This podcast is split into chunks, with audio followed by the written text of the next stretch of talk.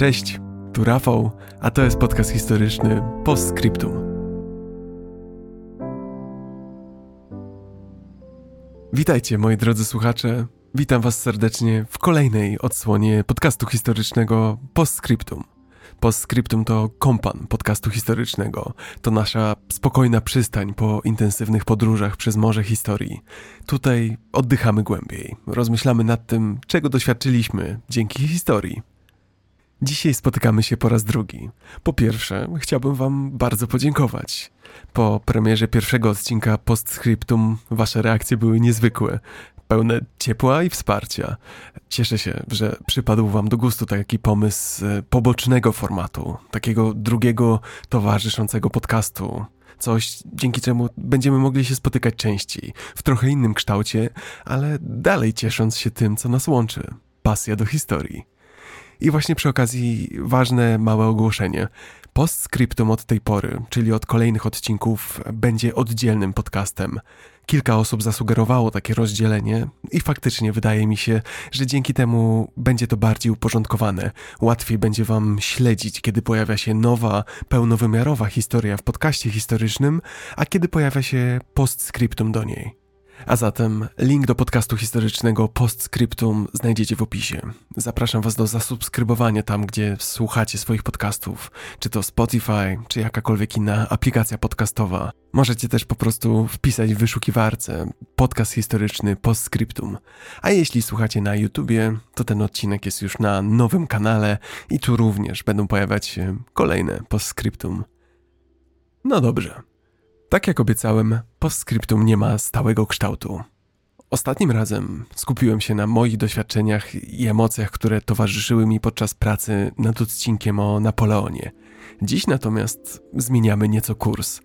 Jak pamiętacie, pod koniec zaginionych technologii zaprosiłem Was do współtworzenia dzisiejszego odcinka. Zadałem Wam pytanie: jakie wynalazki naszych czasów mogą pewnego dnia przejść do historii? Które z dzisiejszych, najnowocześniejszych technologii mogą jutro stać się zapomnianymi reliktami? I dlaczego? Wasze propozycje i sugestie przerosły moje najśmielsze oczekiwania, zarówno ich ilość, jak i wnikliwość. Z yerba mate w ręku spędziłem dobre dwa dni czytając i analizując każdy z tych komentarzy. Było to całe morze idei, pomysłów i spekulacji na temat przyszłości naszego technologicznego świata – Każda z waszych propozycji była cenna, każda była wyjątkowa i każda dała mi do myślenia. Zarazem każda z nich sprawiła, że byłem bardzo szczęśliwy. Byłem szczęśliwy, że mogę robić to, co robię, znaczy nawigować przez historię razem z wami, a teraz jeszcze tworzyć z waszych sugestii coś nowego. Chciałbym zatem przedstawić Wam dzisiaj niektóre z tych pomysłów, które nadesłaliście i wspólnie zastanowić się nad nimi. To będzie taka nasza wspólna wyprawa, tym razem w przyszłość. Zastanawiamy się, co może czekać za rogiem historii. Zatem zapraszam. Które wynalazki i technologie naszej ery mogą stać się jedynie wspomnieniami w historii ludzkości? Podzieliłem Wasze sugestie na cztery kategorie – Zaczniemy od tych bardziej przyziemnych i z biegiem odcinka będziemy zgłębiać te coraz bardziej nietypowe. A rozpoczynamy od kategorii technologie cyfrowe i urządzenia osobiste.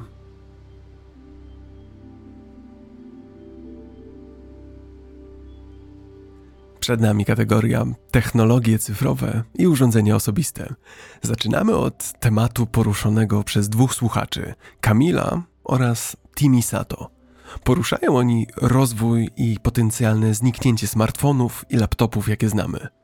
Kamil pisze: Smartfony i laptopy zastąpi jakieś mikrourządzenie, przykład ekrany, specjalne okulary albo soczewki, dzięki którym będziemy zawsze i wszędzie wyświetlać obraz z urządzenia. Timmy Sato pisze: Pierwsze, co przyszło mi do głowy, to smartwatch, który jest tak rozwinięty i zarazem kompaktowy, że wygryzie smartfony, które z tego co zauważyłem, coraz trudniej upchnąć do kieszeni. Tak, to wizja, w której nieporęczne, noszone przez nas urządzenia są już reliktami minionej epoki i muszę przyznać, że zgadzam się z tą perspektywą. Pomyślcie sobie, Smartfon, nasz nieodłączny kompan, którego każdego ranka odpinamy od ładowania i każdego wieczora kładziemy na szafce nocnej. Jakby się tak nad tym zastanowić, smartfon to punkt dostępowy do całej wiedzy ludzkości. Nie doceniamy tego na co dzień, ale jest to całkiem zdumiewające, prawda? Cała biblioteka aleksandryjska, pomnożona po tysiąckroć, bezpiecznie spoczywająca w naszych kieszeniach.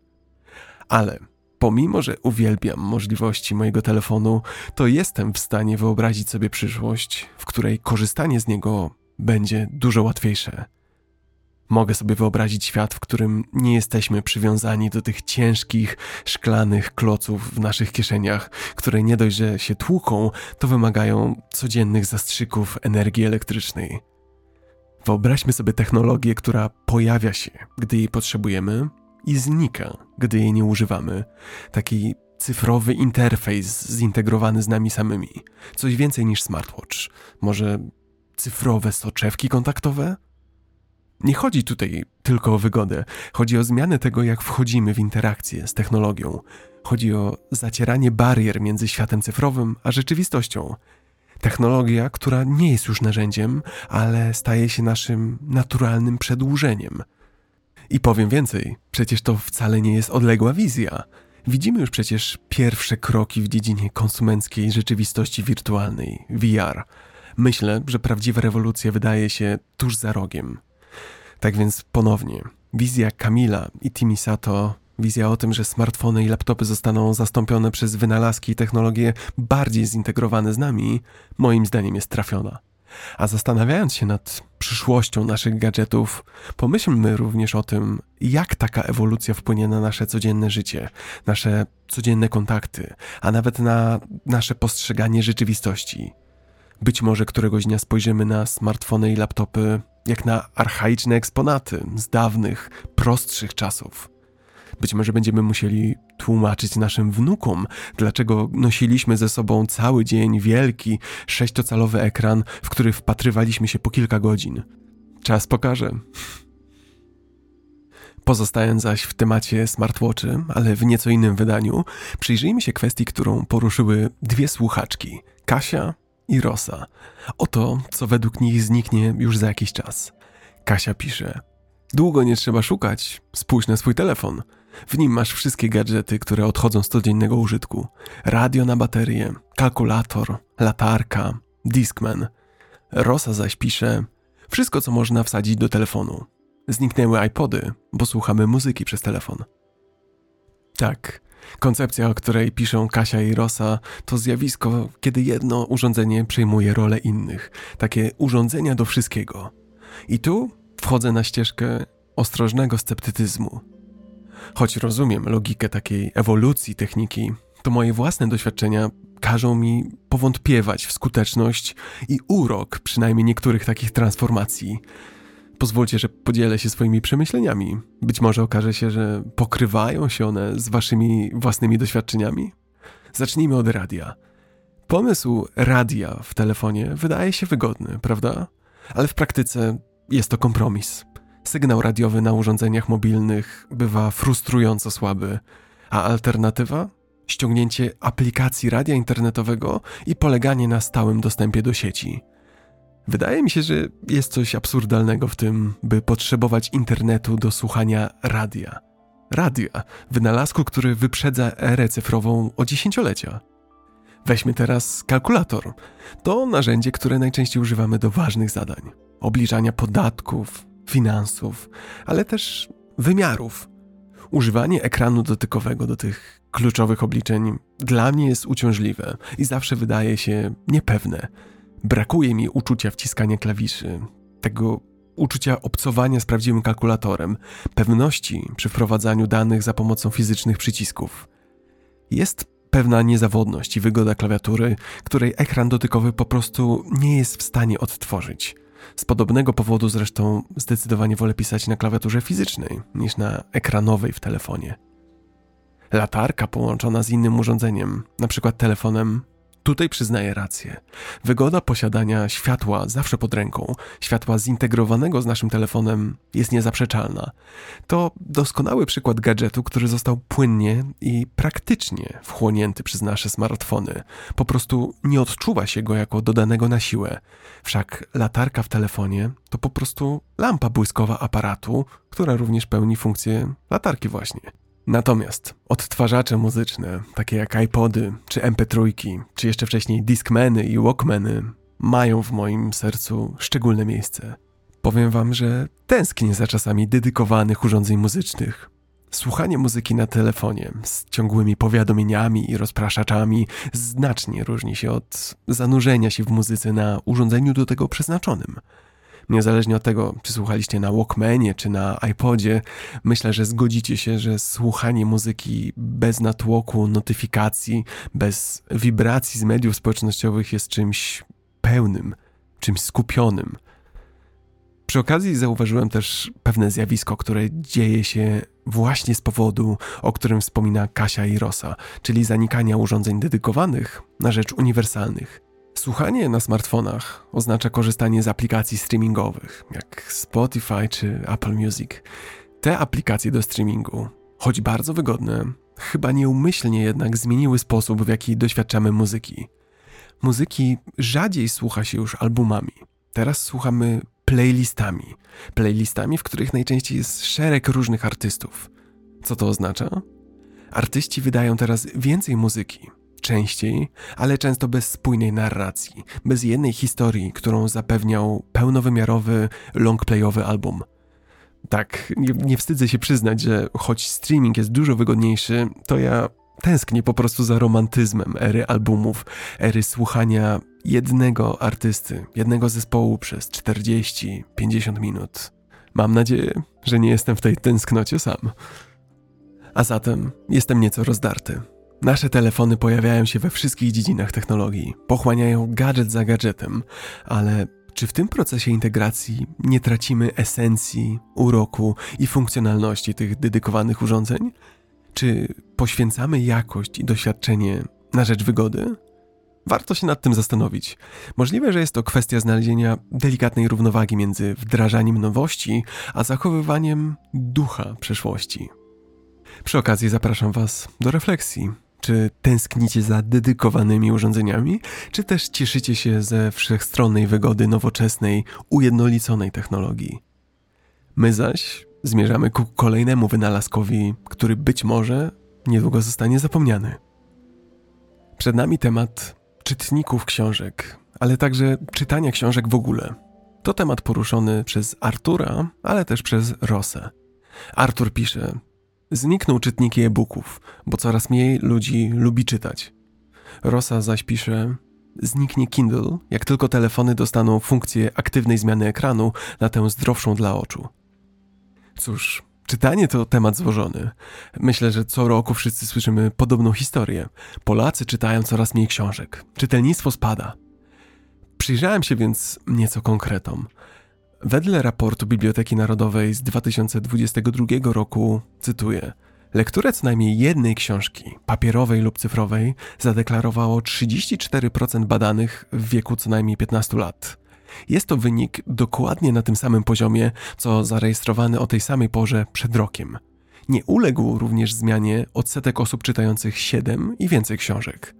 W szerszej perspektywie warto odnotować, że odsetek czytelników książek nie zmienia się w sposób istotny statystycznie od 2015 roku. Badanie za rok kolejny nie jest jeszcze dostępne, natomiast wydaje mi się, że jasno widzimy tu, że czytelnictwo i nawyk czytania utrzymuje stały poziom, stałą obecność w naszym życiu. Natomiast, moim zdaniem, sedno sprawy jest gdzie indziej. Nie chodzi o to, ile czytamy, ale także o to, co czytamy. W świecie zalanym informacją, jakość treści jest kluczowa. Możemy przeczytać kiepską książkę, ale możemy też zamiast niej przeczytać mądry, prowokujący do myślenia artykuł online. Możemy dać się porwać dobrze przygotowanemu audiobookowi czy podcastowi, a nawet grze wideo, która ma dobrze zaprojektowaną, przemyślaną fabułę. Kluczem jest wybieranie takich treści, które nas wzbogacają, nie zaś konsumowanie dla samego konsumowania, tylko dlatego, że jest to na przykład znana książka, albo że to jest w ogóle książka. Takie jest moje zdanie i współgra zresztą ono z badaniami i wnioskami z raportu Biblioteki Narodowej, o którym przed chwilą wspominałem. Jak piszą autorzy, czytanie książek jest szczególnym rodzajem czytania. Ci, którzy to robią, ale też osoby książek nieczytające, mogą mieć do czynienia z innymi formami pisemności. Wskaźnik czytania co najmniej jednej książki w ciągu roku nie obejmuje zatem całego spektrum możliwych praktyk lekturowych. To, że się książek nie czyta, nie oznacza, że nie czyta się żadnych tekstów, choć takie przypadki również istnieją. Ponadto czytanie, nawet w najszerszym tego słowa znaczeniu, jest jedną z wielu form uczestnictwa w kulturze. Reasumując, więc Arturze, nie martw się, książki z nami zostaną, bo ludzie dalej lubią czytać, ale lubią też inne formy kultury. I to też jest ok. Jeśli zaś chodzi o temat, który podrzuciła Rosa, wypieranie czytników e-booków, Kindli i innych przez telefony komórkowe, tutaj mam pewien dylemat. Pamiętam, jak kilka lat temu podejmowano próby zintegrowania ekranów e-ink z telefonami komórkowymi. Trend ten wydaje się zanikać. Niezależnie od tego uważam, że czytniki e-booków, takie jak Kindle, mają jedną zasadniczą zaletę w porównaniu z telefonami komórkowymi. Dają nam ucieczkę od ciągłego natłoku powiadomień. Ja nie mam czytnika e-booków, mam tablet. Próbowałem czytać na nim książki i jedynym momentem, w którym było to możliwe, były wakacje, kiedy byłem odłączony od Wi-Fi. W każdym innym przypadku zalew powiadomień prawie uniemożliwiał mi zanurzenie się w lekturze. Ponadto co kilka minut rozpraszałem się, co kilka minut miałem pokusę, aby szybko sprawdzić, co tam słychać w sieci. Oczywiście można powiedzieć, dlaczego nie włączyć trybu nie przeszkadzać, dlaczego nie włączyć trybu samolotowego. Cóż, w ten sposób rozwiązujemy problem, który sami tworzymy. Dodajemy dodatkowe kroki do tego, co z natury jest przecież bardzo proste: otwarcie książki i czytanie. Czytniki e-booków zapewniają takie właśnie przyjazne środowisko do czytania. Środowisko wolne od rozpraszaczy, którymi wypełnione są nasze smartfony czy tablety. To cyfrowe odzwierciedlenie spokoju, jakie można znaleźć na kartach tradycyjnej książki. I myślę, że dziś ważne jest, aby tworzyć i zachowywać takie miejsca wolne od nieustannych cyfrowych zakłóceń. A my tymczasem przechodzimy do innej sugestii technologii, która się zmienia i która być może niedługo zostanie zapomniana. Przed Wami nośniki danych i technologia magazynowania. W tym segmencie zagłębiamy się w obszar, który przeszedł ogromną przemianę w ciągu ostatnich dziesięcioleci świat nośników i technologii pamięci masowej. Kilku słuchaczy poruszyło kwestię tego, jak zapisujemy i przechowujemy dane oraz które z tych sposobów już niedługo zostaną zapomniane. Oddaję Wam głos. Kaźmierz na Twitterze pisze: Płyty kompaktowe. Może być i dyskietka, ogólnie koncepcja przechowywania danych. Kiedyś były karty perforowane, dyskietki, płyty CD, dyski zewnętrzne, USB sticky, a dziś wszystko poszło w stronę chmury i dysków NAS. Grzegorz pisze fizyczne nośniki pamięci. Gorgar również dyski twarde. W podobnym duchu również propozycję przesłał mój tata, który również sugeruje, że dyski zewnętrzne, płyty CD, dyski USB, wszystko pójdzie w stronę chmury. Na koniec dwie propozycje od Chaosa i Siak i ponownie kasety magnetofonowe, kasety wideo, e, walkmany, urządzenia do odtwarzania plików MP3. Całkowicie zgadzam się z Waszymi wnioskami i uważam, że postęp w technologii pamięci masowej jest oszałamiający pomyślałem, że podzielę się taką historią, która dobrze zilustruje, jaką drogę przeszły w ostatnich latach pamięci masowe. Oto następująca sytuacja. Rok 2000, ja mam 10 lat, a internet w Polsce, ale i na świecie jest wciąż raczkującą technologią. Dostęp do sieci oznaczał konieczność łączenia się komputera z linią telefoniczną przez modem z prędkościami rzędu 56 kilobitów na sekundę, przepaść w porównaniu z dzisiejszymi setkami megabitów zapewnianych przez e, światłowody. Załadowanie strony internetowej ze zdjęciami zajmowało nawet kilka minut. Pewnego dnia w szkole mój kolega oznajmił mi, że w swoim domu nie ma już modemu. Jego tata zamówił do domu SDI, stały dostęp internetowy, internet o prędkości dwa razy większej 128 kilobitów. Oznaczało to, że mógł kliknąć w stronę w internecie i nieraz nie zdążył nawet zrobić herbaty, a strona już się załadowała. A co więcej, ten kolega miał nagrywarkę płyt CD. Płyty CD wówczas ze swoją pojemnością 700 MB były skokiem w stosunku do dyskietek o pojemności 1,44 MB. Nagle cały pełnometrażowy film i sześć albumów muzycznych mogło zmieścić się na jednej płycie. Owszem, film był rozmazany, ledwo nadawał się do oglądania, ale jednak był. Nie trzeba było iść do kina, można go było go obejrzeć z płyty, nie z kasety, z płyty. To technologia niemalże kosmiczna. Dla mnie i dla moich znajomych to był powiew przyszłości, coś co trudno było uwierzyć, że jest już możliwe. Ten kolega miał duży problem z zapełnieniem płyty CD. Pobierał dużo muzyki i filmów z internetu przez całą noc, aby tylko upchnąć wszystko na tak wielkiej płycie. A dziś krajobraz zmienił się diametralnie. Płyty CD ustąpiły miejsca płytom DVD, potem płytom Blu-ray, potem przez pewien czas były pendrive'y na USB, a teraz rzeczywistość znowu się zmieniła. Nie polegamy już w ogóle na fizycznych pamięciach masowych. Dziś wyzwaniem jest znalezienie komputera wyposażonego w odtwarzacz płyt. Wszystko przeniosło się do chmury. Wszystko jest przesyłane strumieniowo. Pojęcie fizycznych, namacalnych nośników danych staje się archaiczne. Ale nie mogę oprzeć się wrażeniu, że jesteśmy u progu kolejnej rewolucji w sposobie przechowywania i uzyskiwania dostępu do danych. Czuję, że chmura jest tylko etapem na drodze do czegoś lepszego. W końcu chmura to fajna nazwa, ale ogólnie rzecz biorąc, nasze dane wciąż są na fizycznych dyskach, tylko że już nie w naszych mieszkaniach, tylko gdzieś na odległych serwerach. Jaka jest zatem przyszłość w przechowywaniu danych? Jak będziemy magazynować dane w nadchodzących latach? Patrząc na to, jak bardzo myliłem się sądząc, że płyty CD zostaną z nami na zawsze, nie podejmę się spekulowania, ale wiem jedno. Wraz ze zmianami sposobu archiwizowania i przechowywania danych, zmienia się też sposób, w jaki my wchodzimy w interakcję z tymi danymi. I o tym też warto pamiętać. Choćby zdjęcia, których już nie wywołujemy, trzymamy je w telefonach i w chmurze, a przez to robimy ich znacznie więcej i częściej je oglądamy. My tymczasem zamykamy pierwszy rozdział naszego wspólnego zastanawiania się, jak dzisiejsze technologie mogą jutro być zapomniane. Za nami smartfony, urządzenia osobiste, gadżety w telefonie, czytniki e-booków oraz nośniki danych. A teraz przejdźmy do innej kategorii: transport i pojazdy.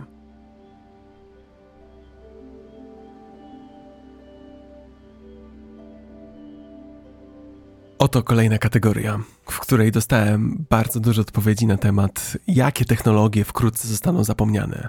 Transport i pojazdy.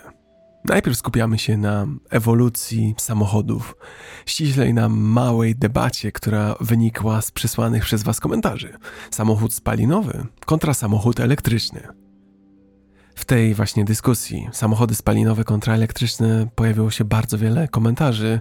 E, można je podsumować tak naprawdę dwoma. Gorgar, który pisze, że samochody spalinowe zostaną wyparte przez elektryczne za sprawą zmian politycznych, zmian środowiskowych, a Kamil i Dinf piszą, że to samochody elektryczne przez ich niedoskonałość, długość ładowania i mały zasięg zostaną wyparte albo chociaż gruntownie zmienione.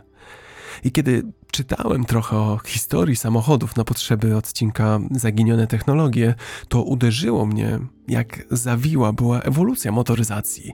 Od napędu parowego do elektrycznego, a następnie do silników spalinowych. Doskonale pokazuje to, jak historia potrafi przyjąć nieoczekiwany obrót. Dziś widzimy, jak samochody elektryczne zdobywają coraz większy udział na rynku. Nie chciałbym tutaj rozpoczynać debaty o wyższości jednego typu napędu nad drugim oraz w ogóle o polityce. Chciałbym zwrócić uwagę na coś, z czym większość z nas myślę, że się zgodzi. Jako obywatel i jako kierowca czuję się niedoinformowany. Obecna debata publiczna na temat samochodów elektrycznych jest chaotyczna. Jeśli spróbujemy poszukać informacji w internecie, to najpewniej napotkamy podział 50 do 50 pomiędzy przekonującymi argumentami za i przeciw pojazdem elektrycznym. Jak w takiej sytuacji przeciętny człowiek może podjąć świadomą decyzję? Jak my, jako społeczeństwo, możemy obrać jakąś ścieżkę na nadchodzące lata, kiedy mamy do czynienia z tak dużą niepewnością i sprzecznymi informacjami? Uważam, że w tym miejscu rządy i niezależne ośrodki analityczne mają bardzo ważną rolę do odegrania. Potrzebujemy solidnej, jasnej i bezstronnej kampanii informacyjnej, która pomoże nam podjąć decyzję i ewentualnie poprowadzi nas przez tę transformację. Przejście z samochodów spalinowych na elektryczny to zmiana, która wymaga jasności, wymaga też społecznego konsensusu. Dlatego właśnie celowo wybrałem te dwa komentarze. Gorgar, który uważa, że samochody spalinowe odejdą w zapomnienie na skutek polityki i Kamil oraz Dint, którzy twierdzą, że elektryczne samochody zostaną porzucone ze względu na ich ograniczenia i niedoskonałości. I myślę sobie, że nie ma tu dobrej odpowiedzi. Pamiętajmy, historia motoryzacji nie jest prosta. Samochody, którymi jeździmy, niezależnie od tego, czy są napędzane benzyną, elektrycznością, czy czymś zupełnie innym, zawsze będą czymś więcej niż tylko pojazdami. To zawsze będą symbole naszych czasów, naszego zaawansowania technologicznego, ale też naszych wyborów społecznych. Coś, co trafia na zdjęcia, a potem na karty podręczników historii. Pomyślmy o rikszach, pomyślmy o powozach, pomyślmy o jeździe konnej. To zawsze jest część większej całości. Przekonajmy się więc, co przyniosą lata 20 XXI wieku. A pozostając przy temacie podróżowania, ale w nieco innym ujęciu, zajmiemy się tematem, który może na nowo zdefiniować całą koncepcję transportu. Chodzi o pojazdy autonomiczne. Kuba pisze: Jeśli chodzi o wynalazek naszych czasów, który zostanie zapomniany, to myślę, że pojazdy autonomiczne mogą w przyszłości zastąpić zwykłe samochody. I muszę powiedzieć, że ta wizja ma dla mnie duży urok. I tak naprawdę fajnie by było, gdyby samochody jeżdżące samodzielnie, te autonomiczne, stały się rzeczywistością. E, już tłumaczę, dlaczego tak uważam. Wszyscy znamy kompilacje wypadków samochodowych, które oglądamy chociażby na YouTube. Czy zwróciliście uwagę, że prawie wszystkie z tych wypadków wynikają z ludzkiego błędu? Przekroczenie prędkości, agresja drogowa, jazda pod wpływem alkoholu, wypadki to bardzo rzadko jest działanie natury lub nieprzewidzianych okoliczności i cytuję tutaj oficjalne raporty policyjne.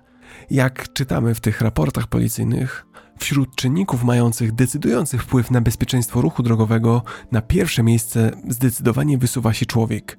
To właśnie zachowania poszczególnych grup użytkowników dróg wpływają na powstawanie wypadków drogowych. Inne czynniki mają zdecydowanie mniejsze znaczenie. I faktycznie, wina kierujących to 91% wypadków, wina pieszych 5%, wina pasażerów 0,5%, a na przykład pozostałe przyczyny to raptem 2%. Już nawet abstrahując od wypadków, znamy realia jazdy samochodem. E, weźmy na przykład nasze drogi ekspresowe, na których obowiązuje ograniczenie prędkości do 120 km na godzinę. Na prawym pasie ciężarówki jadą z prędkością 80 km na godzinę. Lewy pas to chmara pojazdów pędzących 140-150 na godzinę, nieustannie wyprzedzające się. Siedzenie na zderzakach, miganie długimi, e, slalom, narażanie innych – i czy w ogóle ten pęd drogowy ma sens? Jest taki ciekawy eksperyment przeprowadzony przez magazyn Auto. E, przeprowadzono go w 2021 roku i polegał on na tym, że dwa identyczne pojazdy pokonały tę samą 725-kilometrową trasę po polskich drogach. Celem było porównanie czasu jazdy, zużycia paliwa i poziomu koncentracji kierowcy podczas dynamicznej oraz podczas spokojnej jazdy. Link do całego eksperymentu znajdziecie w opisie, ale pokrótce opiszę wyniki, bo były one znamienne. Dynamiczna, agresywna jazda, gdzie kierowca ciągle wyprzedzał, przyspieszał, zmieniał pasy. Taka jazda zajęła na 725-kilometrowej trasie 9 godzin i 40 minut. Spokojna jazda zaś trwała, no zgadnijcie, 22 minuty dłużej. Co nam to mówi? Że pośpiech, stres, ciągłe wyprzedzanie, ryzykowanie stłuczką albo wypadkiem to wszystko daje nam 22 minuty zysku na 725 km. 22 minuty. Pół odcinka serialu. Te obserwacje prowadzą mnie do pewnego wniosku. Przejście na autonomiczną jazdę może być krokiem w kierunku bezpieczniejszego i bardziej wydajnego transportu. Wyobraźmy sobie taki świat, w którym na drogach są wyłącznie autonomiczne pojazdy. Komputery, dzięki swojej mocy obliczeniowej oraz dzięki łączności z innymi komputerami, mogłyby zoptymalizować jazdę pod kątem wydajności, bezpieczeństwa i komfortu. Korki stałyby się przyszłością, agresja drogowa zapomnianym pojęciem, a kompilacje wypadków na YouTubie archaiczną, historyczną ciekawostką. Powiem więcej. Czy nie byłoby miło, gdybyśmy mogli skupić się nie tylko na dotarciu z punktu A do B, ale na samej podróży, by móc się zrelaksować, pracować, a nawet spać, podczas gdy samochód bezpiecznie porusza się po drogach? Pomyślcie sami. W najlepszych limuzynach miejsce premium nie znajduje się za kierownicą. Jest ono z tyłu, tam gdzie pasażer może cieszyć się jazdą. Dlaczego więc nie rozszerzyć tego luksusu na nas wszystkich? Tymczasem przechodzimy do innego środka transportu, do pociągów magnetycznych. Samochody to bowiem nie wszystkie sugestie, jakie podrzuciliście w kontekście technologii transportu, które mogą odejść w zapomnienie.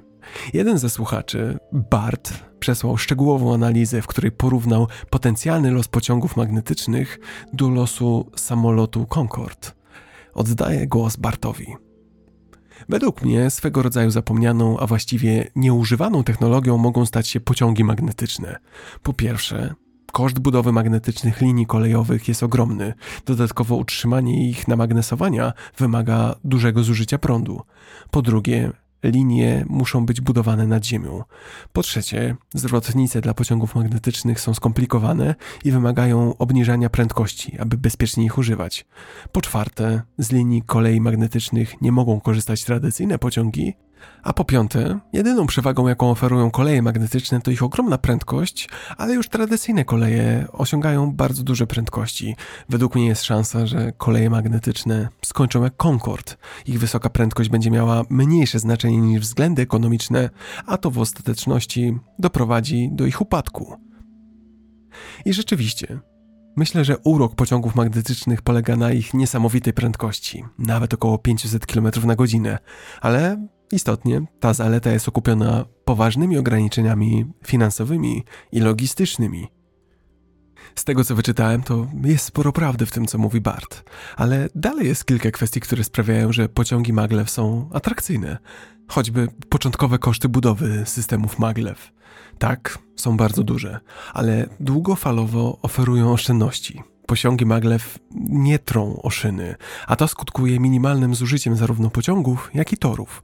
E, z biegiem lat rekompensuje to koszty początkowe oszczędnościami na eksploatacji. Bezpieczeństwo to kolejny aspekt, w którym pociągi maglev przodują. Ich zaawansowana technologia zmniejsza ryzyko wykolejenia, a to czyni je bezpieczniejszą opcją dla szybkich podróży. Rzeczywiście, wymóg nowej infrastruktury to ogromna bariera. Ale tak jak sprawdziłem, nie wszystkie linie maglev muszą być budowane nad ziemią. Reasumując, czy warto inwestować w kolej magnetyczną, czy nie? Moim zdaniem technologia ta jest bardzo kusząca, ale nie powinniśmy chyba gubić po drodze kwestii praktycznych i lokalnych. W takim kraju jak Polska, gdzie pokrycie siecią kolejową nie jest jeszcze wystarczające, to właśnie moim zdaniem powinien być priorytet. Tradycyjna, ale gęsta sieć. Często myślę o moich podróżach z rodzinnego Olsztyna do Bartoszyc. 70 km od Olsztyna. Jednak brak częstych połączeń kolejowych był bardzo odczuwalny. Kiedy musiałem kończyć wizytę w Bartoszycach po południu, po godzinie 17, bo odjeżdżał ostatni pociąg, a następny był kolejnego dnia, to nie marzyła mi się kolej magnetyczna. Chciałem po prostu, aby częściej kursował ten zwykły, szynowy pociąg. Reasumując, Pociągi magnetyczne to na pewno dowód na ludzką pomysłowość. Natomiast jest to też dla mnie przypomnienie, że przyszłość transportu nie ma jednej, oczywistej ścieżki. A w temacie transportu zostawmy samochody i pociągi i przejdźmy do czegoś bardziej spektakularnego. Tematu, który od zawsze rozpalał ludzką wyobraźnię. Podróże kosmiczne. Kacper opisuje nam szybkie postępy w tej dziedzinie. Jak pisze, Coraz częściej słyszymy o kraju, który wysłał sondę na Księżyc, np. Chiny czy Indie, albo rewolucyjne rakiety typu ta od SpaceX. Do tego planowana jest misja załogowa na Marsa do 2030 roku. W moich oczach wygląda to jak dynamiczny rozwój środków transportu podczas epoki przemysłowej lub podczas dziesięcioleci odkrywania każdego zakamarku lądu na naszej planecie. Wystarczy tylko podpiąć to pod większą skalę. Mr. Konopna mówi bardziej ogólnie, że silnik rakietowy zostanie zapomniany. I ja się z tymi obiema koncepcjami zgadzam, a te dwie sugestie tworzą bardzo fajny punkt wyjściowy do tego, jak właściwie kosmos będzie kiedyś eksplorowany, bo silniki rakietowe muszą zostać czymś zastąpione. Tradycyjne rakiety, tak jak te obecnie używane, mogą przenosić ludzi i ładunki do nieodległych miejsc w naszym układzie słonecznym, takich jak Księżyc, czy Mars, ale docieranie do bardziej odległych miejsc to już poważne wyzwanie. Od chociażby ograniczenia związane z samymi odległościami. Najbliższy Ziemi układ gwiezdny, Alpha Centauri, znajduje się w odległości nieco ponad 4,3 lat świetlnych, a to bagatela 40 bilionów kilometrów. Przy użyciu obecnej technologii dotarcie tam zajmie nam 6 tysięcy lat. Do tego dotarcie tam wymagałoby niebotycznych ilości paliwa i statku kosmicznego o ogromnych rozmiarach do jego przenoszenia. Najwyraźniej jest to wyzwanie na nadchodzące lata, a może i stulecia. I przywodzi mi to na myśl książki science fiction, które eksplorowałem w młodości. Książki, które wypożyczał mój tata z biblioteki i następnie podsuwał mi do czytania. W tych książkach autorzy, nieograniczeni fizyką, w bardzo kreatywny sposób proponowali, co może zastąpić silnik rakietowy. Na przykład żagiel słoneczny, statki napędzane ciśnieniem światła słonecznego lub pochodzącego z innych gwiazd, statki szybujące w przestrzeni kosmicznej na ogromnych, odbijających światło żaglach. Ten koncept brzmi absurdalnie, ale w teorii jest możliwy. Co więcej, w praktyce już wykorzystywały go sondy kosmiczne, acz na bardzo małą skalę. Maksymalna teoretyczna prędkość żagiel słonecznych wynosi 10% prędkości światła, a to odpowiada 108 milionów kilometrów na godzinę. Statki kosmiczne napędzane energią słoneczną są w stanie podróżować szybciej niż konwencjonalne statki kosmiczne napędzane rakietami, a to ze względu na stały nacisk światła na żagiel, który napędza go do przodu. Ale w science fiction znajdziemy też dużo bardziej śmiałe koncepcje, portale do innych części wszechświata, teoria błyskawicznego pokonywania ogromnych odległości w kosmosie za pomocą takich portali czy tuneli czasoprzestrzennych. Ale też podróżowanie przez czarne dziury, czyli teoretyczna możliwość wykorzystywania czarnych dziur jako bram, jako skrótów w przestrzeni kosmicznej to wszystko koncepcje mniej lub bardziej fantastyczne i zapewne nie doczekamy się ich realizacji. Ale jest jedna koncepcja, która urzeka mnie bardziej niż jakakolwiek inna. Idea, którą teoretycznie moglibyśmy zapoczątkować już teraz i która nie wymaga nowego typu napędu. Idea statków pokoleniowych. Kolosalnych statków, które miałyby przemierzać bezkres kosmosu przez wieki, cywilizacje w kosmosie. Oto dlaczego uważam, że mogła to by być następna faza. Wyobraźmy sobie taki samowystarczalny statek kosmiczny, na tyle wielki, by podtrzymywać ludzką wspólnotę przez wiele pokoleń. W jego wnętrzu toczy się życie, a statek podróżuje przez kosmos.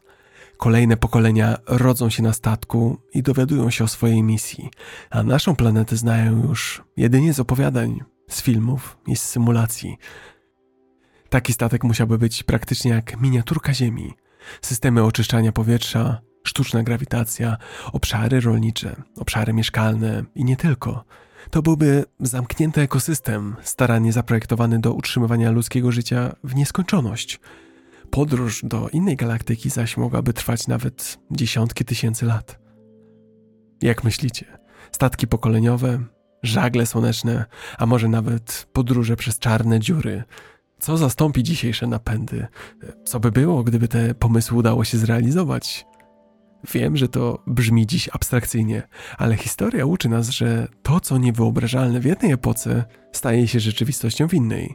Tak jak opłynięcie kuli ziemskiej, a jeszcze wcześniej zejście z drzew było niewyobrażalnym wyczynem, tak kto wie, co przyniesie następne 100 albo i 1000 lat eksploracji kosmosu.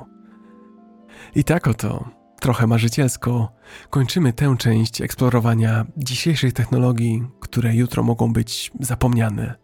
Samochody spalinowe i elektryczne, pojazdy autonomiczne, koleje magnetyczne, wreszcie silniki rakietowe.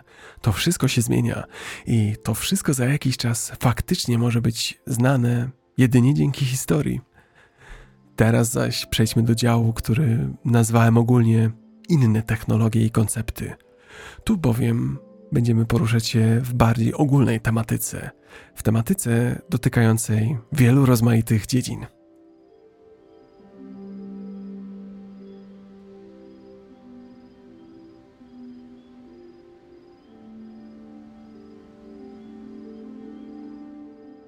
Oto trzecia kategoria sugestii i komentarzy, które od Was dostałem. Kategoria bardziej ogólna, bardziej przekrojowa. Najpierw temat, który w ostatnich latach jest e, w centrum dyskusji technologicznych i finansowych. Bitcoin, ale też kryptowaluty. E, słuchacz Gorgar porusza intrygującą możliwość zniknięcia bitcoina w zapomnieniu. I przyznam, że mam mieszane uczucia, kiedy zastanawiam się nad e, losem bitcoina, ale i kryptowalut w ogóle. Z jednej strony kryptowaluty, pomimo że są z nami już tyle lat, z trudem spełniają swoją podstawową funkcję funkcję pieniądza, funkcję środka płatniczego. E, brak jest powszechnej ich akceptacji jako legalnej formy pieniądza, właśnie. A wynika to, myślę, z tego, że bitcoin wymyka się regulacjom i mechanizmom rządzącym tradycyjnymi walutami.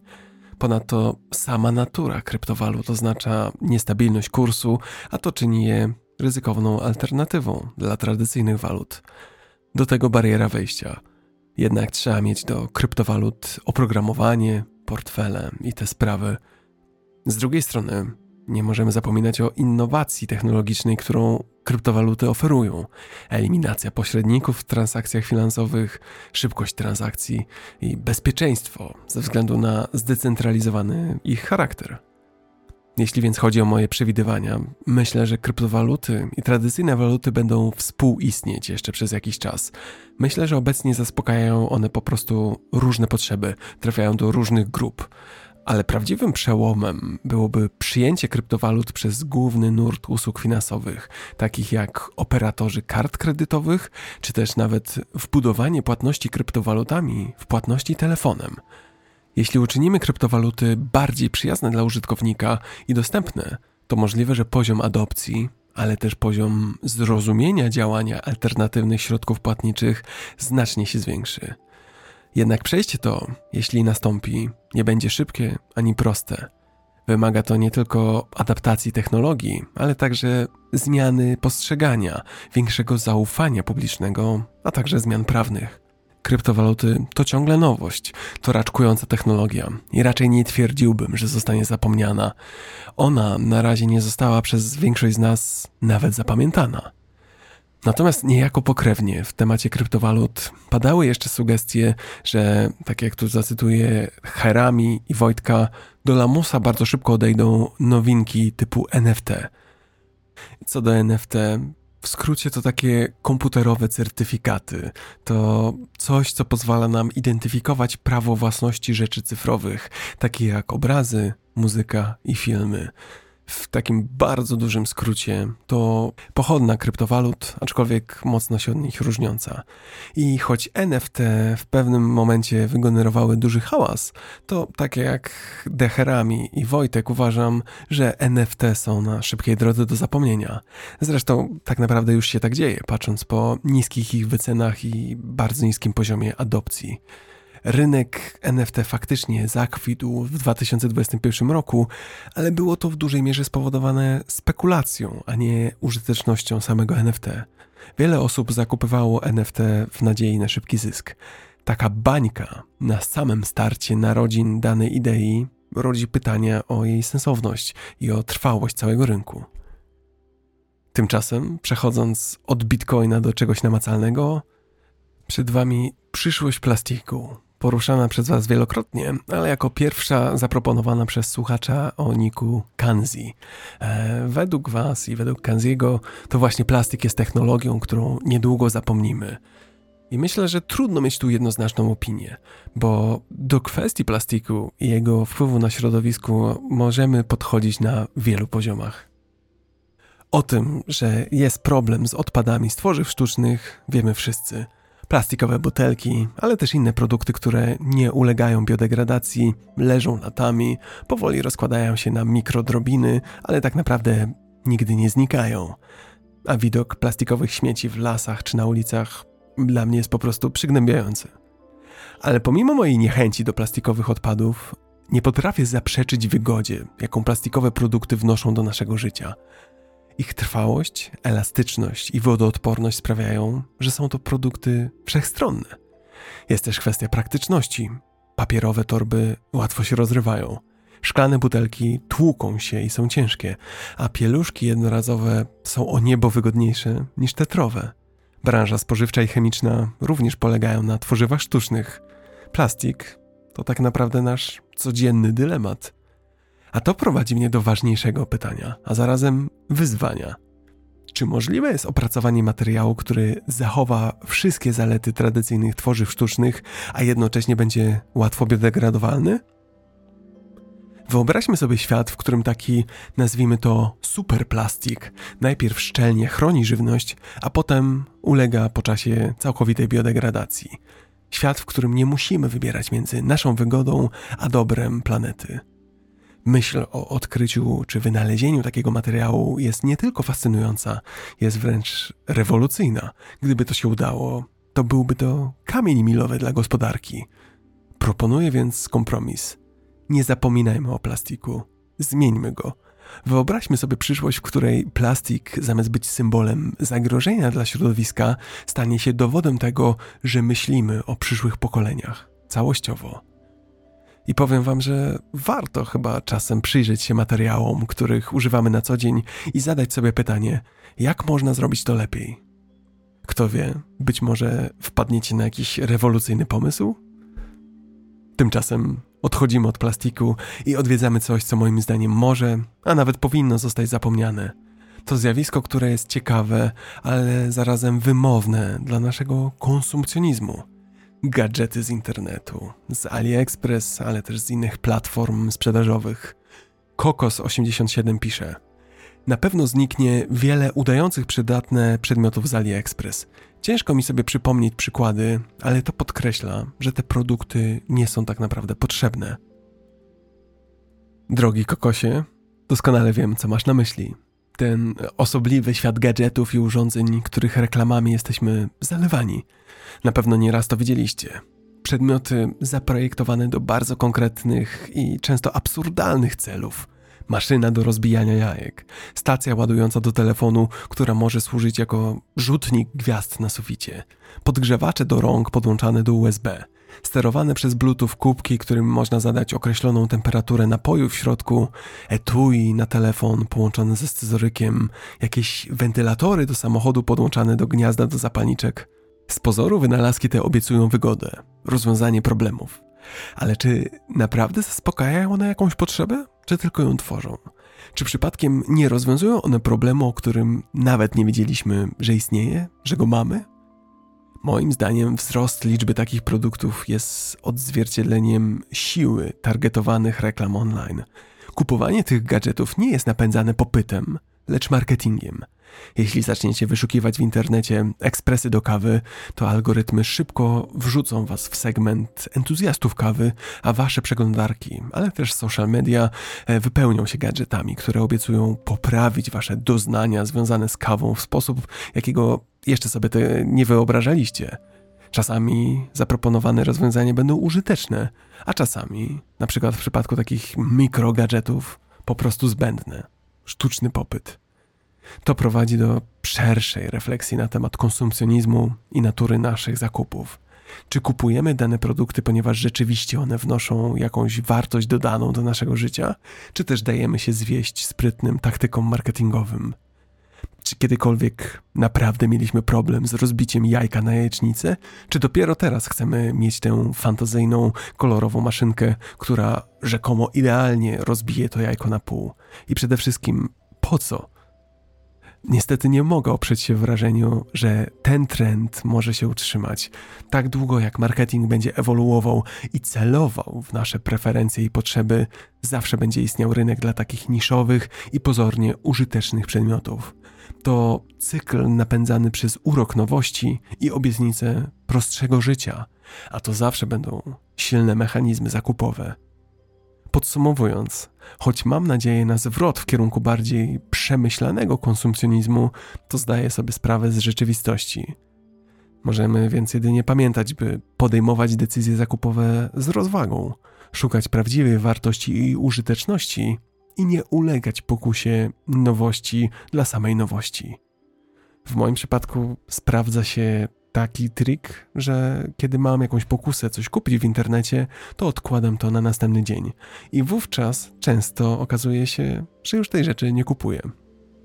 A tymczasem przechodzimy do dziedziny, z którą każdy z nas się zetknął i w której progres jest dla każdego z nas korzystny do medycyny.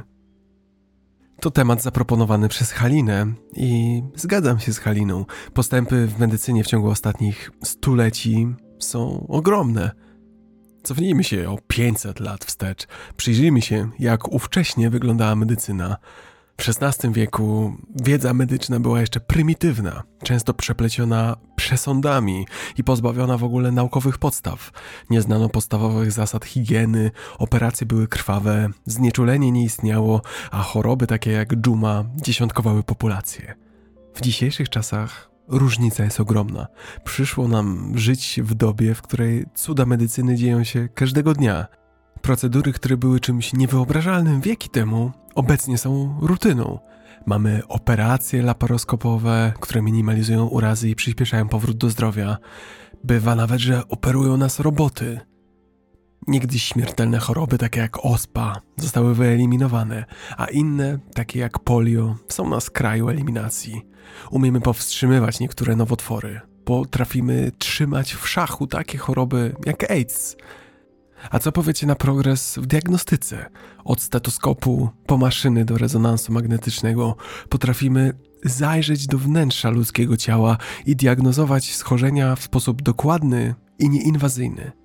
Ale chyba najbardziej imponujące postępy dokonały się w dziedzinie genetyki i biotechnologii sekwencjonowanie ludzkiego genomu, rozwój metod inżynierii genetycznej, to wszystko otwiera drzwi do leczenia chorób genetycznych, a być może do medycyny spersonalizowanej. Szczerze mówiąc, nie mogę się doczekać, by zobaczyć, co przyniosą kolejne lata rozwoju medycyny. Może regeneracja utraconych kończyn? Może przywracanie wzroku i słuchu? Medycyna bardziej niż jakakolwiek inna dziedzina pokazuje, że wciąż przesuwamy granice. Pokazuje nam też, i myślę, że w tym tkwi jej piękno, że mamy nadzieję na zdrowszą, jaśniejszą przyszłość dla wszystkich. Tymczasem zostawiamy medycynę, dalej bowiem mamy propozycję zgłoszoną przez Dawida. Oddaję Dawidowi głos. Zdecydowanie z komputera zostanie tylko proteza w postaci monitora i terminala, które będą łączyć się z czymś w chmurze. To już się dzieje. Pracujemy w chmurze, oglądamy w chmurze, żyjemy w chmurze. W przyszłości królem będzie łączność i komunikacja. Internet, jaki znamy, pójdzie w zapomnienie. Już teraz internet nie jest tym barwnym miejscem, którym był 20 lat temu, z mnóstwem blogów, forów, portali specjalistycznych. Aktualnie widzimy monopolizację. Social media przyjęły tę rolę. Więc sądzę, że będzie kilku dostawców takich usług, a resztę roli przejmie sztuczna inteligencja. I właśnie przez to będziemy rozumieć internet, przez kilka najpopularniejszych portali oraz dostęp do sztucznej inteligencji. Dziękuję za tą szeroką perspektywę i Dawidzie uważam, że jest bardzo słuszna. Jesteśmy na początku tej transformacji. Weźmy na przykład gry komputerowe. Teraz nie potrzebujemy już wysokiej klasy komputera czy konsoli do domu. Wystarczy, że połączymy się z potężnym serwerem online i możemy streamować rozgrywkę. A takich przykładów jest dużo więcej. Nasza muzyka, filmy, nasze zdjęcia, nasze dane, nasze kontakty międzyludzkie to wszystko jest coraz bardziej oparte na chmurze, na internecie. Ale komentarz Dawida dotyka też tego, jak zmienia się internet. I tu jestem trochę nostalgiczny. Pamiętam również czasy przed powstaniem mediów społecznościowych. Choć miałem wtedy 15, dochodziłem do 20 lat, to właśnie wówczas, między 2005 a 2010 rokiem, kwitły wyspecjalizowane blogi i fora internetowe. To były społeczności o wspólnych zainteresowaniach, społeczności, w których swobodnie wymieniano się wiedzą i opiniami. Ale pojawienie się takich platform jak Facebook zmieniło ten krajobraz. Fora ustąpiły miejsca facebookowym grupom, grupom, w których brakuje intuicyjności i głębi ich poprzedników. Ta zmiana zmieniła też sposób, w jaki odkrywamy treści. Dawno już minęły czasy, kiedy, aby znaleźć nową stronę internetową czy bloga, polegaliśmy na ustnych rekomendacjach znajomych. Teraz wyszukiwarki przeszukują internet za nas, ale robiąc to, często gubią to, co unikalne, niszowe, bo jest ono niezoptymalizowane pod kątem wyszukiwania właśnie. Zachęcam Was, abyście przeprowadzili taki eksperyment. Spróbujcie przeczytać cokolwiek z internetu z lat 2000. Po pierwsze, będzie to trudne, aby w ogóle dokopać się do tak starych danych. Ale gdy to już się wam uda, to zobaczycie, że artykuły są napisane inaczej. Nie było czegoś takiego jak optymalizacja treści pod kątem wyszukiwarek. Ludzie pisali tak, aby ich treść była ciekawa, od serca, aby ich treść była dobra, po prostu dobra, a nie dobra dla wyszukiwarek. To był naprawdę inny internet. Nie mówię, że pod każdym względem lepszy, ale inny. A te zmiany wcale się nie skończyły. Naszych zachowań jako użytkowników internetu uczą się algorytmy. Każdy z nas ma do czynienia z inną wersją internetu, dostosowaną przez te algorytmy, które uczą się na podstawie naszych zachowań i preferencji. Taki spersonalizowany internet, choć wygodny, tworzy bańki informacyjne, a to ogranicza naszą ekspozycję na różnorodne treści i punkty widzenia. Dlatego odnosząc się do tego, która technologia zostanie zapomniana, myślę, że tradycyjny komputer może stać się reliktem zastąpiony przez urządzenia, które służą jako punkty dostępowe do rozległej sieci w chmurze. A internet, jaki znamy, może przekształcić się w jednolite, oparte na sztucznej inteligencji środowisko, zdominowane faktycznie przez kilka głównych platform. Myślę więc, że wizja Dawida nie jest zbyt przyjemna, ale niestety jest prawdopodobna. Wiele jeszcze przed nami, ale już teraz warto zacząć zastanawiać się, jak chcemy kiedyś obcować z informacją. Tymczasem zaś kolejna sugestia. Cofamy się do technologii, która kiedyś była elementem codziennego życia, ale obecnie prawie odeszła do lamusa. Budki telefoniczne i telefony stacjonarne, jak to zaproponował Mateusz. Myśląc o budkach telefonicznych, uderza mnie, jak szybko zniknęły one z naszych ulic – Niektórzy z Was mogą nawet nie wiedzieć, o czym mówię, ale 15 lat temu wciąż można było zobaczyć publiczne budki z telefonami, do których to telefonów wrzucało się monety albo wkładało kartę, by wykonać połączenie telefoniczne. Pamiętam, że ostatni raz korzystałem z takiej budki w 2004 roku, mniej więcej wtedy, kiedy dostałem swój pierwszy telefon komórkowy Sony Ericsson T630. Wygoda posiadania telefonu w kieszeni oznaczała dla wielu z nas znaczną zmianę w sposobie komunikacji. Nie musieliśmy już odtąd szukać budki telefonicznej ani być przywiązanymi do stacjonarnego telefonu w domu. Dlatego budki telefoniczne to technologia, która chyba definitywnie już odeszła.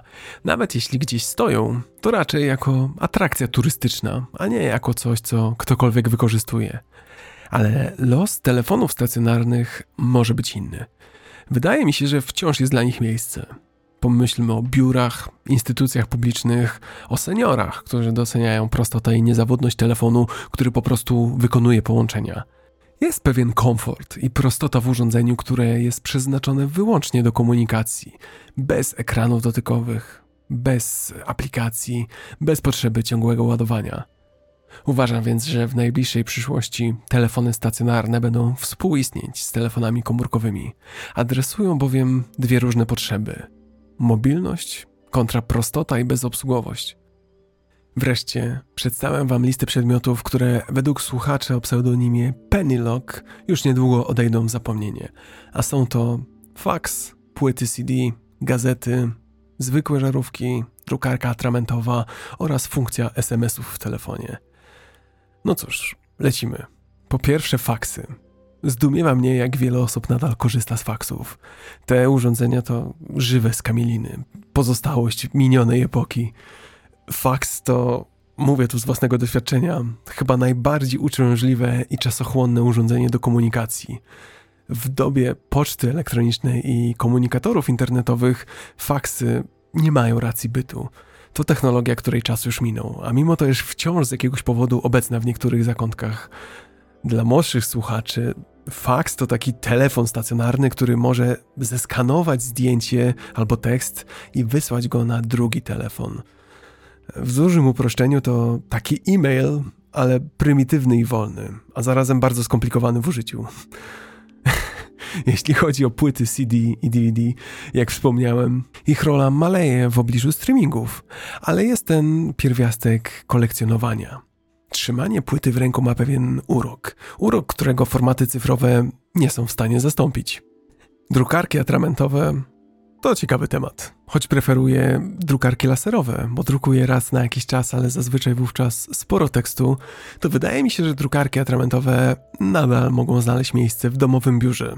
Szczególnie jeżeli okazjonalnie drukujemy w kolorze. Od czasami wydrukować komuś zdjęcie, czasami stronę tekstu.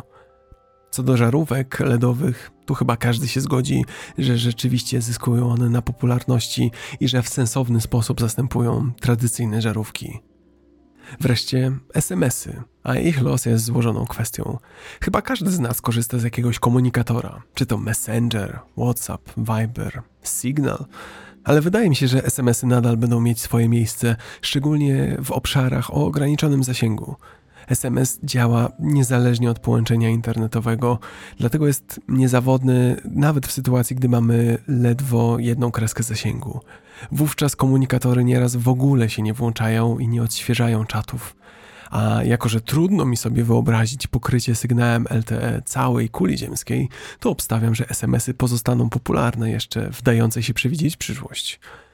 Podsumowując, ta lista nadesłana przez Pennylock pokazuje nam, że czasami starsze technologie zachowują swoją wartość ze względu na praktyczność, sentyment, a czasami czystą konieczność.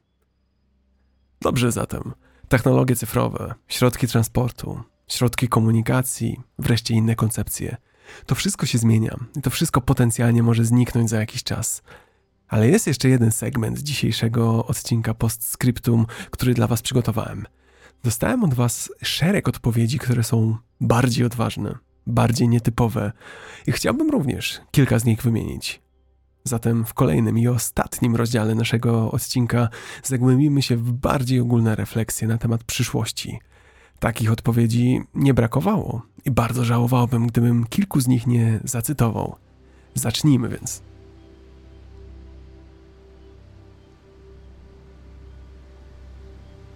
Nasz segment o rozważaniach o przyszłości rozpoczyna Maciek ze swoim komentarzem, cytuję. Po wysłuchaniu odcinka o wynalazkach zastanawiałem się, który z nich niedługo odejdzie do lamusa i wyszło mi, że być może będzie to człowiek. W sensie przydatność człowieka do obsługi maszyn i urządzeń. I rzeczywiście pomysł Maćka otwiera bramę do przyszłości, która jest ekscytująca, ale też niepokojąca – nie trudno wyobrazić sobie świat, w którym maszyny i sztuczna inteligencja przejmują od nas coraz bardziej złożone i niebezpieczne zadania. Roboty pracujące w żarze chód żelaza, ale też wyrafinowane algorytmy, które negocjują umowy w najlepszym interesie każdej ze stron. Bardziej i mniej przyziemne zadania, a wszystko to wykonywane przez maszyny i komputery. To prowadzi nas do ważnego pytania: co stanie się z ludźmi, gdy maszyny przejmą nasze zadania? Co stanie się, gdy zastąpią nas całkowicie w pracy? I tu możemy już tylko spekulować. W świecie, w którym tradycyjne zawody są zautomatyzowane, ludzie mogliby na przykład skupić się na kreatywności, na empatii, na umiejętnościach interpersonalnych, czyli na wszystkich tych obszarach, w których maszyny wciąż pozostają w tyle. Być może będziemy świadkami renesansu sztuki, zrywu kultury, zrywu twórczości. Być może po prostu będzie wynikało to z tego, że ludzie będą mieć więcej czasu na takie zajęcia. A może taka zmiana to zalążek do konfliktów i wojen? Może znudzeni ludzie to ludzie agresywni? Tak czy owak, jest to przyszłość, która wymaga przemyślenia naszych wartości, naszych celów i definicji tego, co w ogóle uważamy za pracę. Drugi z tych bardziej ogólnych, otwartych pomysłów to myśl nadesłana przez słuchacza o niku Marview. Marview pisze: Telefon mobilny, a potem internet nieodwracalnie zmieniły świat. Kolejną innowacją będzie podcast, który spowoduje odejście od kultury słowa pisanego i powrót do słowa mówionego. No cóż, nie zgodzę się, że podcast to kolejny etap rozwoju kultury. Uważam, że podcast to raczej pochodna radia i słuchowisk. Chociaż prawdą jest, że podcasty zyskały na popularności, to nasz świat nadal w dużej mierze opiera się na komunikacji pisemnej, na e-mailach, SMS-ach, artykułach online, książkach. Natomiast jeśli chodzi o podcasty, to zmieniły one to, że zmniejszyły próg wejścia do tworzenia. Tak naprawdę potrzebny Wam jest mikrofon i komputer. Podcasty w pewnym sensie są odzwierciedleniem dawnych for i blogów, czyli takich niszowych społeczności, gdzie każdy może wziąć klawiaturę czy mikrofon i dorzucić coś od siebie. Podcasty oferują przestrzeń do skupionej eksploracji tematów, podobnie jak dedykowany blog czy wątek na forum. Dlatego nie dostrzegam tu rewolucji ani wkrótce zapomnianej dziedziny. Widzę raczej symbiozę sposobów konsumowania treści. Każdy z nich ma swoje miejsce, swoją wartość, no i swój unikalny sposób łączenia nas ze sobą i ze światem. Natomiast zgadzam się z poglądem Marview, że internet zmienił świat. Zmienił on bowiem przede wszystkim sposób, w jaki konsumujemy informacje. Jesteśmy pochłonięci sesjami doom scrollingu, czyli przeglądania w nieskończoność platform społecznościowych, Instagrama czy TikToka. Tam niekończący strumień krótkich treści walczy o naszą uwagę. I ten styl konsumowania treści, taka nowość za nowością, jest wyzwaniem dla tradycyjnych mediów jak książki czy długie artykuły. Wydają się one, podkreślam, wydają po prostu w porównaniu nudne, mniej atrakcyjne. A teraz dwie ostatnie technologie przesłane przez Was. Jedna bardziej na luzie, druga bardzo na serio. Zacznijmy od tej luźniejszej. Nadszedł czas na szczyptę humoru, a to dzięki uprzejmości Roberta. Robert napisał, że technologia, która przestanie być używana i zostanie zapomniana przez ludzkość, to kierunkowskazy w BMW. Tak, ten słynny żart o kierowcach BMW i ich niechęci do kierunkowskazów. To jeden z tych stereotypów, że jak jedzie BMW, to jego kierunkowskazy prawie na pewno to tylko dekoracje, a każdy zakręt będzie wykonywany spontanicznie, bez sygnalizowania. Żarty jednak na bok. Robert poruszył interesującą kwestię stereotypów. Często bowiem przypisujemy pewne cechy do określonych grup. Robimy to czasem w żartach, a czasami na poważnie. Mam więc nadzieję, że to jasne, ale na wszelki wypadek. Do wszystkich słuchających kierowców BMW. Wiemy, że większość z Was to odpowiedzialni kierowcy używający kierunkowskazów, a humor jest fajną częścią życia, ale ze stereotypami lepiej być ostrożnym. To uogólnione i zazwyczaj bezpodstawne założenia. Czasem są zabawne, ale zazwyczaj nie przedstawiają całej historii. Tak więc, bez względu na to, jakim samochodem jeździmy, pamiętajmy, by używać kierunkowskazów. Nie chodzi tylko o przestrzeganie zasad ruchu drogowego, chodzi po prostu o uprzejmość i bezpieczeństwo dla nas wszystkich. A kto wie, może pewnego dnia kierunkowskazy w BMW staną się najbardziej rozpoznawalną cechą tych pojazdów? Tymczasem zbliżamy się do końca dzisiejszego odcinka. Zmieniamy też klimat, bo Saladin przesłał scenariusz rodem z filmów postapokaliptycznych. Jak pisze, jestem w stanie wyobrazić sobie sytuację potężnego kataklizmu, który spowodowałby cofnięcie ludzkości do ery analogowej. To komentarz niezwykły, Nie mówi on bowiem o jednej, konkretnej technologii, którą zapomnimy. Mówi on o tym, że utracimy wszystko, że zaczniemy od zera. Lubię oglądać filmy katastroficzne, więc rozważmy ten hipotetyczny, ale zarazem straszny scenariusz. Wyobraźmy sobie taki świat, w którym katastrofa, uderzenie asteroidy czy nuklearna zima gwałtownie przerywają nasze życie. Konsekwencje takiego wydarzenia są rozległe, bardzo złożone, nie tylko w odniesieniu do technologii, ale ogólnie. W bezpośrednim następstwie takiego kataklizmu pierwszym i najważniejszym zajęciem ludzkości byłoby przetrwanie, uprawa żywności, znalezienie czystej wody, znalezienie schronienia. To wszystko to byłyby nasze główne cele. Umiejętności i wiedza, które w erze cyfrowej odsuwaliśmy na dalszy plan, nagle stałyby się nieocenione. Po początkowej fazie kolejne 50 do 100 lat prawdopodobnie charakteryzowałoby się powolnym i żmudnym procesem odbudowy. Społeczeństwa pewnie wróciłyby do prostszych, bardziej lokalnych form zarządzania i gospodarowania. Na nowo musielibyśmy nauczyć i odkrywać umiejętności i techniki, od rolnictwa po ręczne rzemiosło. Komunikacja na pewno przeszłaby drastyczną transformację. Bez internetu i satelit ludzie powróciliby do tradycyjnych form komunikacji: listy, osobiste spotkania, może kontakty radiowe. To wszystko znacznie spowolniłoby tempo wymiany informacji. I taki scenariusz, choć bardzo spekulacyjny, przypomina nam jedną rzecz. Jak kruche jest to wszystko, czym się otaczamy, cała technologia, którą uznajemy za pewnik. I myślę, że dobrze jest czasem zrobić taki eksperyment. Pomyśleć sobie, co by było, gdybyśmy stracili wszystko, co posiadamy. Wtedy bowiem możemy docenić to, co mamy teraz.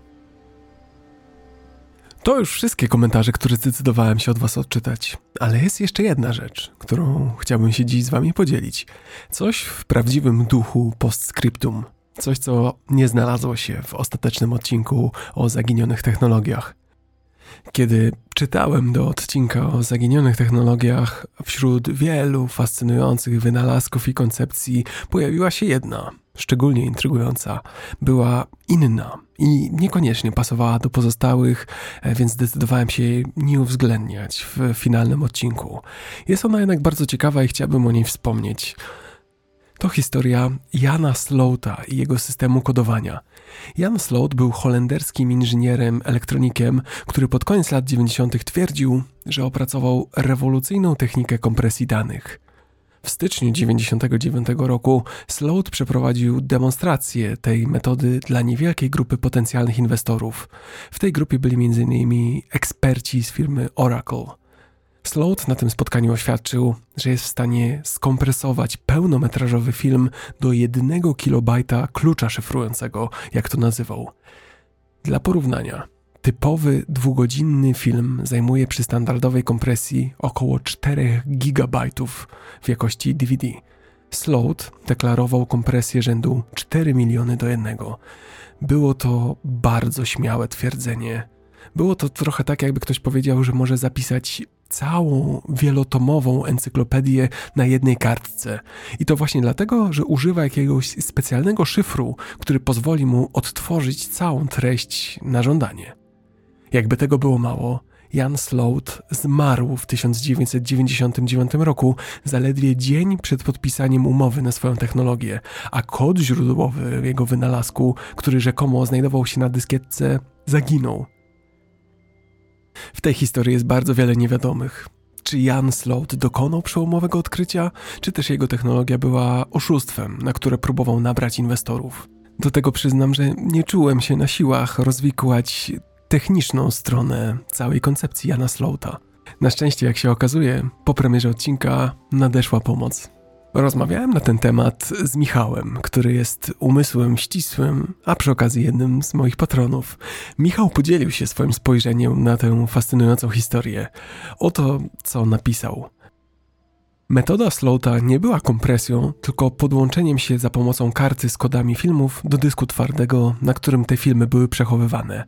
Teoria wygląda tak, że to nie te filmy, a pojedyncze piksele były przechowywane na dysku, zaś na karcie były umieszczane adresy odpowiednich pikseli dla każdej klatki, każdego z 16 filmów, które Slot wyświetlał na pokazach.